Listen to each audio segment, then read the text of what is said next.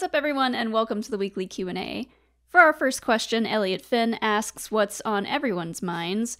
Where is Kino? Is he safe? Is he all right?" I thought it would be fun to do a little speculating on what we think happened to him after uh, he announced that he couldn't swim and he broke the world's heart. Uh, that that gutted me. I hate it. I hate it and I love it. Thanks, I hate it. it's such a good moment. It's so powerful. Um, he was left behind. Someone could have helped him. I know symbolically, like they wanted him to stay behind. I get it for story purposes. Someone could have helped him. I'm sure Cassian and Melshi would have if they weren't like thrown over the side. Uh, but what do you think happened to him? So, I will say I just listened to the round table table interviews that you did with a bunch of other amazing podcasters, and one of the questions that came up was did they want to go with Andy Serkis like right off the bat? Mm. Did they write the character around him, which was no, not not true. But then they also asked if they were gonna, if they knew he wasn't going to be able to swim from the very beginning, and that just kind of came up naturally uh, within the writers' room, and I was like, oh my god, yeah, they're really testing us. I think that was uh, Tatooine Sons that asked that question, and yeah, it was just they they were figuring out the story kind of as we did, where. Uh, in our reaction, Molly goes like, "What is the way out? Like, are they going to find a ship or what?" And then it's like, "Oh, they're just going to swim away." So that was kind of them going, "Should there be a ship? What do we do?" Is like, well, they just get back to the free air, and I guess they swim. And then mm-hmm. they go like, "Oh, what if Kino can't swim?" You know, like whoever did that, uh, shame on you, but also good job. Like yeah. it was very impactful. yeah, they talk about I think Beau uh, Willimon was the writer of this episode. such good work. Uh, they talk about how the theme of this episode is all about sacrifice mm-hmm. and like he needed to sacrifice something big or like there needed to be a parallel of sacrifice for Kino specifically, um, which we'll, I'm sure we'll go into a lot more in our stream tonight. But anyways, I think he's fine. I think he found some floaties and uh, he's fine. Yeah. Uh, I, I think, I hope that he got out. I don't think we're ever going to know. I don't think we should because I love the parallel of that sacrifice, which Luthen talks about, which Cassian eventually sacrifices himself for a sunrise he'll never get to see. Like all of that writing worked together so beautifully. Uh, I I kind of hope he goes back in and like just John Wicks the rest of the Imperials. he just takes over the prison and he lives there. this is my house now. Uh huh. Like I, I, I, I assumed the Empire would come eventually. There is something interesting. Uh, I, I threw out the idea that the the prison could be like Sky Strike Academy or the Colossus, like a ship that can land in water and stay there. And uh, Andy Serkis in an interview called it called Narkina Five a prison ship, or not the planet, but he called their prison a prison ship. So maybe he goes back in and he's like, I can't swim, but I can fly. And he just takes off and flies into the sunset. I had a similar thought, but like when he says ship, I assume something like a submarine. So, mm. like you said, he could go in and just take everyone with him. And like they cut all the power and they mentioned like it will take months to come back on, blah blah blah. Oh yeah. Maybe there's a way to sink the whole thing. Oh my gosh. No, I would like sink it, sink it. no, sink it. fly it, fly it. he finds a way Survive. to get off. He finds a way to get off like right at the end, maybe. Yeah. But he he makes it. a raft out of the orange rubber shoes. I'm sure they float, and then he gets to safety. Yeah where he comes riding on shore on a giant water beast. I can't think of a good one right now. And he's got one of those poker uh, zappy sticks. A zap and stick. He's like, yeah, take me to shore. I don't know. Something somehow, Kino Loy survived. Yeah. Uh, I will say, because I know people are making jokes about it, but no Snoke. He's not. No, there's no Snoke relation ever.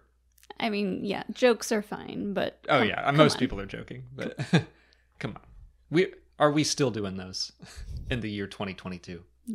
Yunners wants to know if the prison escape went as we expected. Only in the sense that Cassian got out. I think that was basically it. I was like, there's gonna be a riot. They're going to escape. Um, I think that was the only thing I was right about. I think it went pretty much how I expected it to go. The only thing I was expecting that didn't happen was for them to like steal the boots, but then Mm. there was a way around that because they used the water to short circuit the whole thing. Um, and then I wasn't sure, yeah, how they were gonna get off and away, and that just turned out to be you jump and you swim. yeah. Um, but I like this question because it reminds me of the Aldani job, and that did not go how we expected at all. It was kind of messy. Like they just like ran in there, waving their guns around and stuff like that. Like this was a solid plan, and they all worked together on like it, it was it was well executed. Right. I think the biggest thing I was wrong about was that Cassian was not, you know, in charge. I, I kind of thought that the the last arc was about him learning to work with a team, and now this one would be about him leading a team. And it kind of was. They did it in a better way than I would have done it. They Mhm. they did it in such a way that it was like he was inspiring Kino. Like I love that moment when Kino is delivering the speech and he's using Cassian's words and he's looking Cassian in the eye as if he's like, This is how you inspired me. So this like train of inspiration. Mhm. I really love that. Like like everything that I got wrong is fine because they did it way better, I think. And I think Cassian is maybe he was the one I can't remember exactly, but to tell Melshi like, don't worry about staying here. Go tell others. Go tell the others. And he like goes to the other level or the other room and like switches the doors open and you know and that kind of Mhm. trickles along the way to the others kind of like going and being like we're free let's go Yeah. and yeah that's great I, I love uh I can't remember his name, but the guy that runs in and just yells "One way out, fight!" and everyone's like, "What?"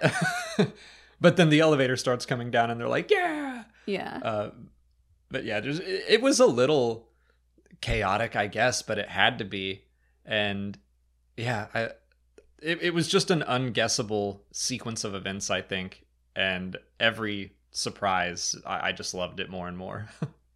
before we move on can you at least address me by my official title What is your official title? Scottish lady, Molly Damon, You're a Scottish lady since when? since I got this certificate from established titles. Today's video is sponsored by Established Titles, which is a fun and novel way to preserve the natural woodlands of Scotland while helping global reforestation efforts. It's a project based on a historic Scottish custom where landowners are referred to as lairds, or lords and ladies in English. Through established titles, you can purchase souvenir plots of land in Scotland, which allows you to call yourself a lord or lady. Title packs give you at least one square foot of dedicated land with a unique plot number on a private estate in Edelston, Scotland, and an official certificate with a crest. The first 200 people purchasing a title pack using our link will be within a few minutes of walking distance to Molly's plot of land. Depending on how many of you want to become a lord or lady, we could build our own little Star Wars explained kingdom. The best part is that a tree is planted for every single order, and Established Titles works with global charities like One Tree Planted and Trees for Future to support global reforestation efforts. So you can help reforestation efforts, and you're allowed to call yourself a lord or a lady, even officially on your credit card or plane tickets or dating profiles. It makes for a great last minute gift this holiday. Established Titles is actually running a massive Black Friday sale right now, plus, if you use the code Star Wars Explained, you get an additional 10% off. Go to establishedtitles.com slash Star Wars Explained to get your gifts now and help support the channel. Harrison Edgar wants to know if we think any of the Acolytes cast will be alien or droid. So we were shown nine uh, people who are officially part of the cast, and you know that is an interesting question, just because a lot of people have been. I, I think the main constructive piece of criticism I've seen for Andor is that the aliens are very relegated to the background. Like we we saw some in episode 10, but just kind of as the camera went by them in the Coruscant underground.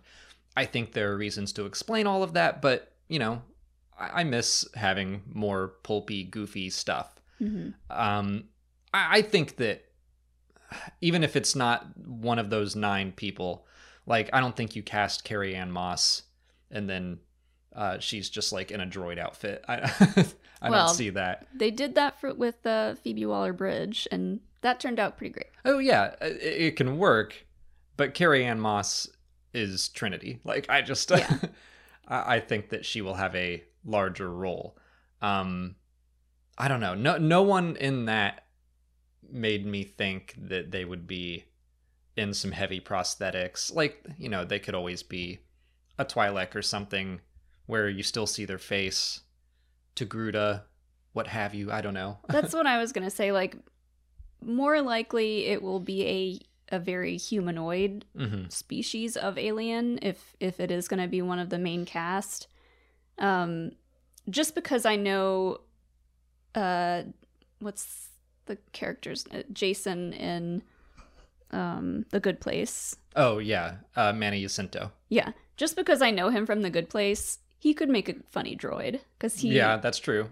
he's great with humor but i would also like to see him in a, in a different role Uh, yeah, I okay. I do think he would make a great comedic alien sidekick, but I also hope that he gets to stretch his dramatic chops a little bit. Like, love him in the Good Place, but he is the dumbest human being on the planet, and so I I, I want to see him not have to be like the butt of every joke. Right. And I'm thinking of like shows like Obi-Wan who also didn't really have a lot of alien characters, but they did have um the Grand Inquisitor Mhm. and Grand Inquisitor, fifth brother, the fourth sister. yeah. Fourth Sister didn't have a lot yeah, to do, she was but barely there. she did look great. Grand Inquisitor got a lot of flack for how he looked. so I'm wondering if that is causing them to say, you know what? Maybe we don't use the alien species that often, I which would be a which would be tragic, but like it's possible. I don't think so. Also, the Grand Inquisitor, I think, in the end, looked better than he, he took some getting used to. I admit, but um, I don't know. I I would really like to see one of the main characters be an alien. I, I do think that would be really neat. I don't think they're gonna have um, Darth Tenebrous as one of the main characters, like hard to do. as as a Bith. Like, I don't think that's gonna happen. But I do think it would be neat to have kind of like Ahsoka. We're gonna have front and center Yeah. Ahsoka, Hera, um, characters like that. Even Plagueis would be really hard to do. Right. The, long head. I still wonder because they have not depicted Plagueis in canon at all. I, I wonder if he's not going to be a Muun anymore. If they're going to change him up. Oh, I don't know. I, I'm open to it. I am too. I mean, it seems like long heads are hard to do.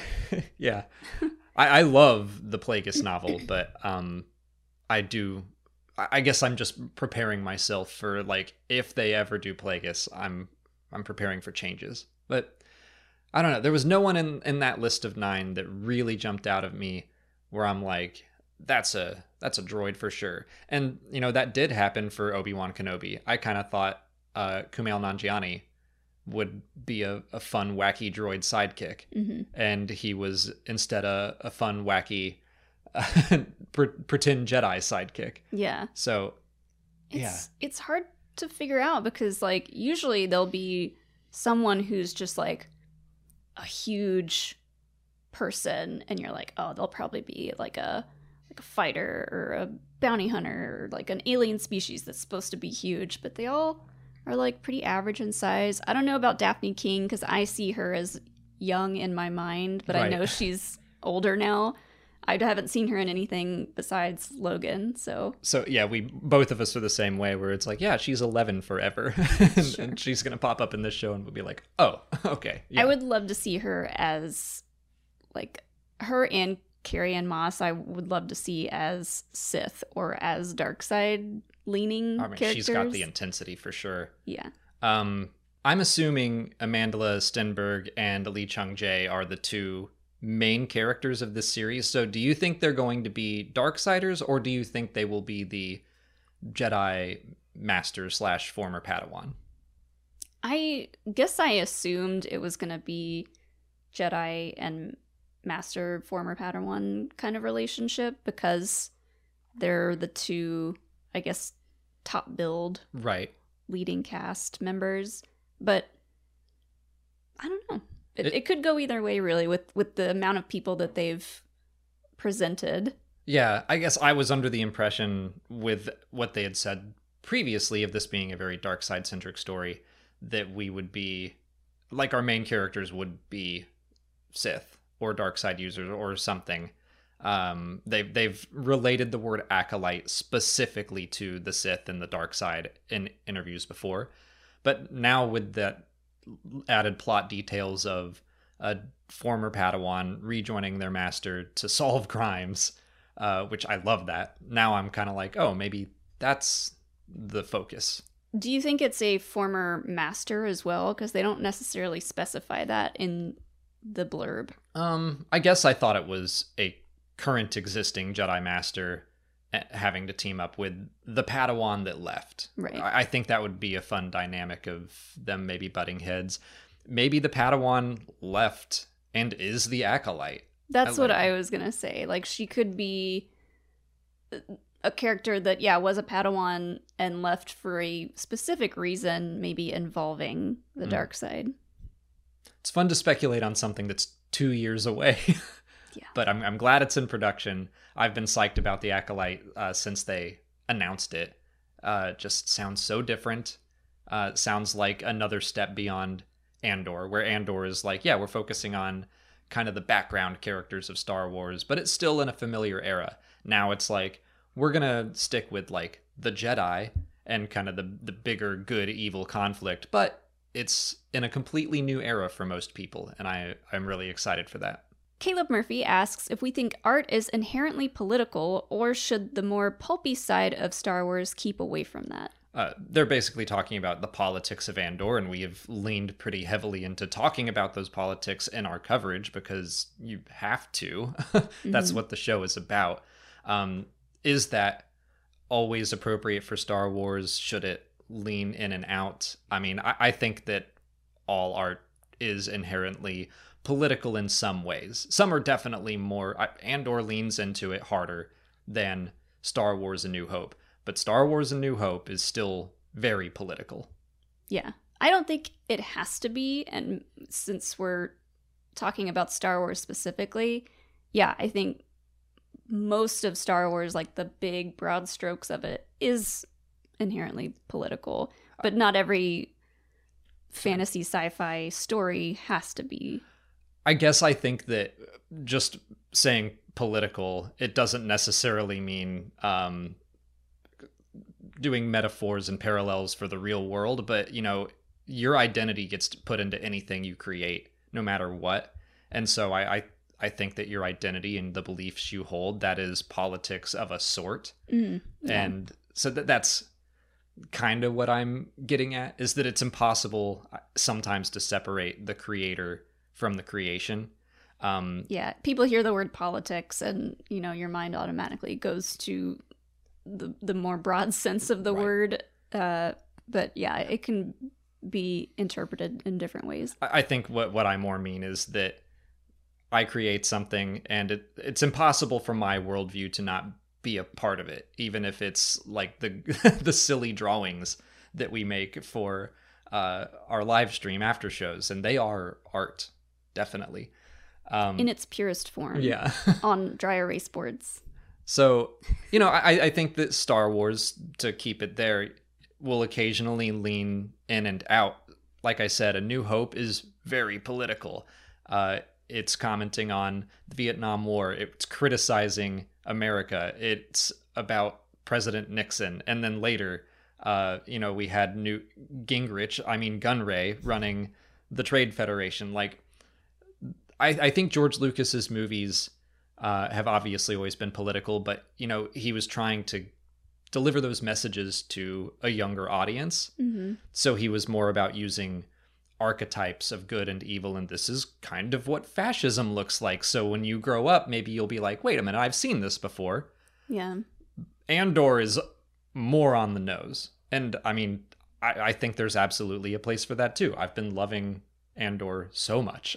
Yeah. Something else that came up in the roundtable discussion, which will be up on the channel Uh, ours Monday? ours will be up on Monday and Tuesday, but you can find them on uh, Octo Radio, Triad of the Force, uh, Pink Milk, That Gay Jedi. A lot a lot of people have already posted theirs. I think. Yeah, um, but it came up about the line between Vel and Cinta that like Cinta tells Vel that I'm like a mirror. I show you what you want to see or need to see, and I think that's a great way to to sum up this show. Like this show is showing us something that we need to see right now and need to connect to real world happenings.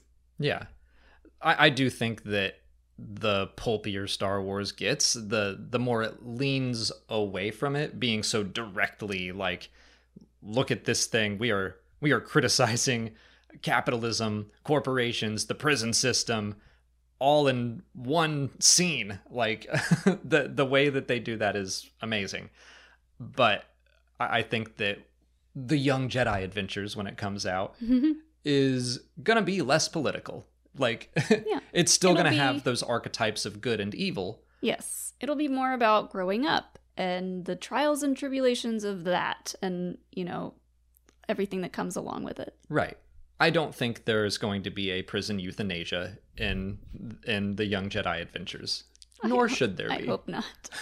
Mr. JD Rice asks our thoughts on the potential Indiana Jones series. Yeah, so if you missed that, Variety, I think, put out an article that Disney is talking about doing an Indiana Jones Disney Plus series, which talking about could mean anything. Like, again, it's not a Lucasfilm official announcement. It feels like another one of those things that someone heard, and now Variety is reporting on it, and Lucasfilm's like, we have not set anything in stone, and now people are going to be mad if it doesn't happen.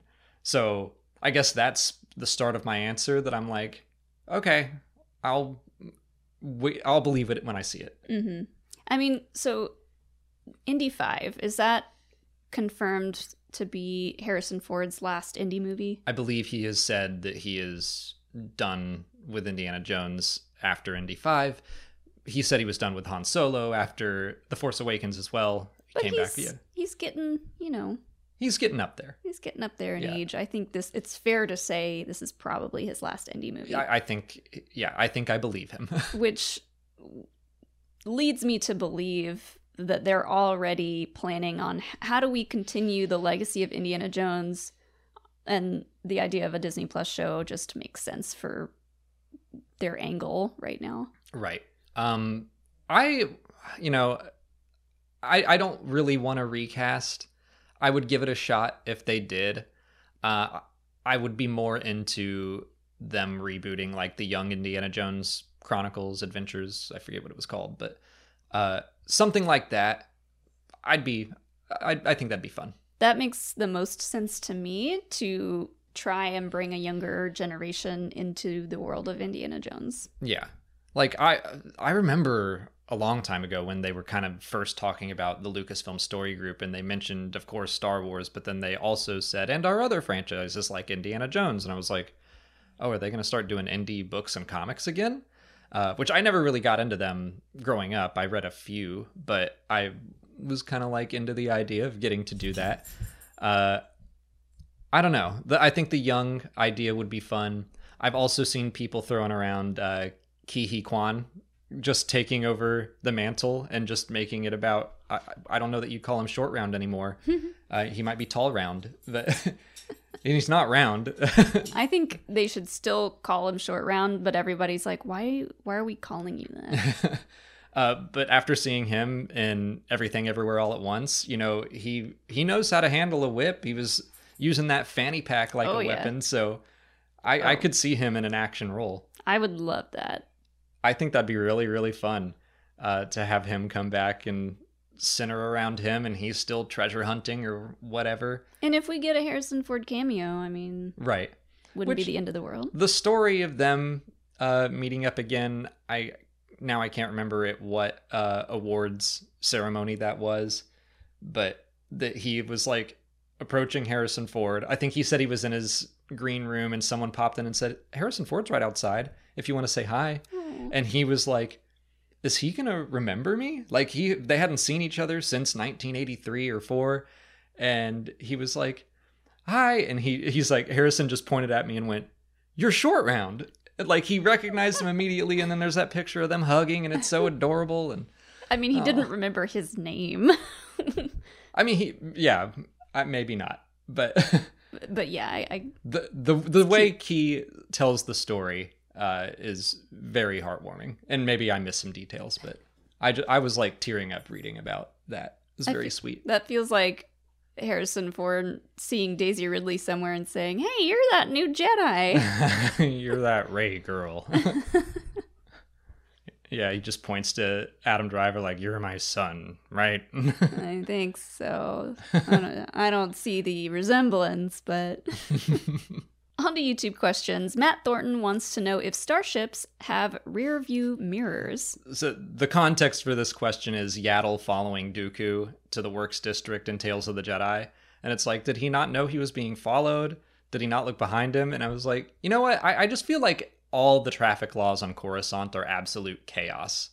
So I'm gonna say I don't remember seeing any rear view mirrors or side view mirrors on any speeder. Well, I assume because it's it's meant to be like a very futuristic technology that there are cameras instead of mirrors. So That's true. a lot of new cars have backup cameras and cameras that show you like a 360 view of your vehicle. Spoiled. We are so spoiled.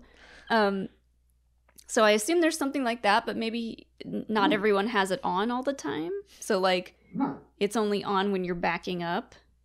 I know hmm. he- i know hilo. What are you barking about? he's not He's getting just staring into my soul. he's not getting enough attention Uh huh. uh but yeah something like that Yeah, I, I, you know, I hadn't even thought about cameras, but that makes complete sense. Um, I, I just think that Dooku was probably too focused on what he was doing. He was preoccupied. He probably didn't think anyone was following him, and why would they? Uh, or maybe he knew, and he was maybe he wanted Yaddle to like see and maybe give him that chance to go back. Maybe he was unsure in that moment, and he's like, "Oh, maybe Yaddle can help," but then it came down to him not going that direction. So mm. I don't know, but but Coruscant just looks chaotic. I don't know how you would drive in that city. I don't know why there aren't wrecks constantly. yeah it seems hard to grasp the idea of like the all the levels of traffic but we do know now that there are expressways but who knows how those work either Right. Like it seems like there are definitely lanes of traffic throughout Coruscant, but then Dooku just is going off to the Works District, and he wa- was he just off-roading, Well, we- for lack of a better term. Or... we know from attack of the clones that the jedi just throw caution to the wind when it comes to coming in and out of traffic That's true. I you know I say the traffic looks chaotic, but my biggest uh, anchor point for that is Anakin flying around in Attack of the Clones, and we saw that Doug yelling about the, these stinking Jedi. Like Yeah. he, they probably. I bet that's why traffic is chaotic. It's the Jedi's fault. Everyone else, every other normal citizen is great. it's like us and like if a a person on a motorcycle is like zipping through Uh-huh. really quickly through all the lanes of an expressway and we're like Yeah. oh you matthew kelly asks what we think we'll see in the final two episodes of andor just do a, a quick couple predictions, I guess. I mean, we're definitely going back to Ferrix. We're gonna see them rioting against uh, the Empire, so we're not done with riots. Oh yeah the the Ferrix uprising i think is inevitable and Um, something to do with mon mothma and maybe her daughter Okay, what what do you think she's gonna do with that? That's a good prediction. mon mothma Uh huh. Will will she make the introduction or not? I, um, I don't know, because like I have it in my mind that somehow the daughter does end up in a an arranged marriage and she's okay with it, which is sad, but it just feels like everything in Mon Mothma's life is meant to be sad, and that's why she inevitably is like alone and off leading the rebellion. I'm trying to think. I, I, I don't. I hope she doesn't go through with that. She needs money, and Luthen has a lot of it. So I'm kind of wondering And and Vel knows too. Vel knows that she needs money. So maybe they'll get the loan from Luthen or Vel or something. Or a combination of the two. Because, yeah, we don't know what Vel's planning on doing when she's headed back home, but we do know she's rich. Yeah. And I don't think that that will make Mon very happy either, having to go to Luthen and getting more and more tied up with him. But I do think he's an asset, but he's been so cagey with like I get I think Mon is the only person that knows he did Aldhani. And he didn't say that, but she's like it was you. Mm-hmm. So she's probably like, I know you have 100 million credits lying around. Can I have 400,000 please? Pretty please. Um, as for other characters, B2EMO is going to live a long and happy life. He's going to get a new battery that holds a charge better. That's my prediction. Nothing bad will happen to B2EMO. I will say that loud and proud, No, it can't happen. They can't do it to us. or I will stop watching the show.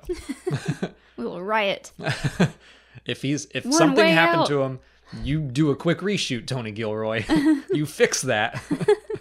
Read the room. We need him. Yeah, that I mean, it would follow the pattern. Like, look at Nemik. You like Nemik? Oh, he's dead now. Hey, look at this Kino Loy guy. You didn't like him at first, but now you do. Ah, he's stuck. Like, he, he just keeps introducing characters and then taking them away. He's a droid, though. Like, if he gets hurt, he, he can recover. That's true, but it doesn't mean I want to see it happen. Yeah. MC Lego Boy wants to know if any characters in Star Wars have been overexplored. The Skywalkers. I think we've talked about this a little bit before. Um, I do think that you know we've had a lot of Darth Vader stories. Some of them really work, like Charles Soule's comic run. Uh, some of them, like the was it Dark Visions? I wasn't really into that comic series.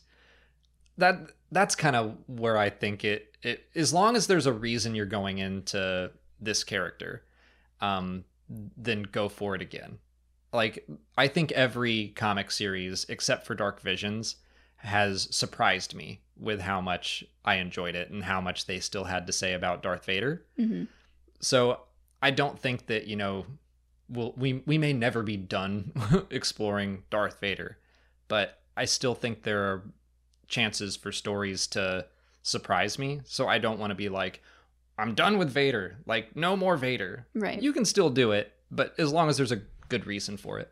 Yeah, and then, like I think there's still room to explore the Skywalker, the time in which we know the Skywalker saga is, but just you know, Luke, Anakin slash Vader, we've gotten a lot of stories of them, but there are still gaps that we could potentially fill. Another character that comes to mind is Ahsoka, and I think we're kind of we're not there yet, but we're headed in the direction of over exploring her life.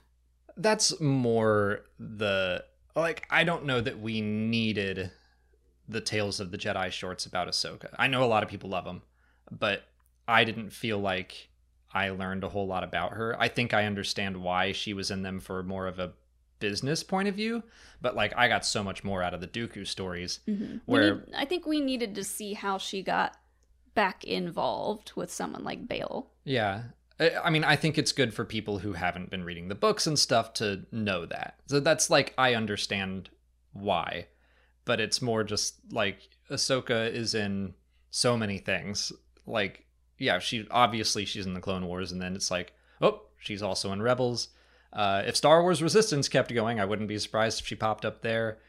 Uh, Mandalorian. she's in the Mandalorian, and She'll like I'm still show. I'm I'm very excited for the Ahsoka series, but she is someone that it's like she's in a lot Mhm. and like spanning so many years, which just seems like a little strange to me. Yeah. um, like I will say for Luke though, I wouldn't mind having some more Luke Skywalker books. Like he was very heavily explored in Legends, obviously, but now I feel like it's much more of a mystery. So I'm I'm ready for some some more Luke books like Shadow of the Sith. Yeah, Shadow of the Sith was a really good one because of the time period in which it took place. And it was great to read about him and Lando and those characters that we know pretty well already, but in a time period that we haven't explored much. Yeah. That's all the time we have for questions today. If you want to leave a question for next week's video, just put it in the comments below or sign up for Patreon to join our weekly Q&A discussion. If you haven't already, please like this video, subscribe to the channel. Follow us on Twitter, Instagram, Facebook, and TikTok. And as always, thanks for watching, and may the Force be with you.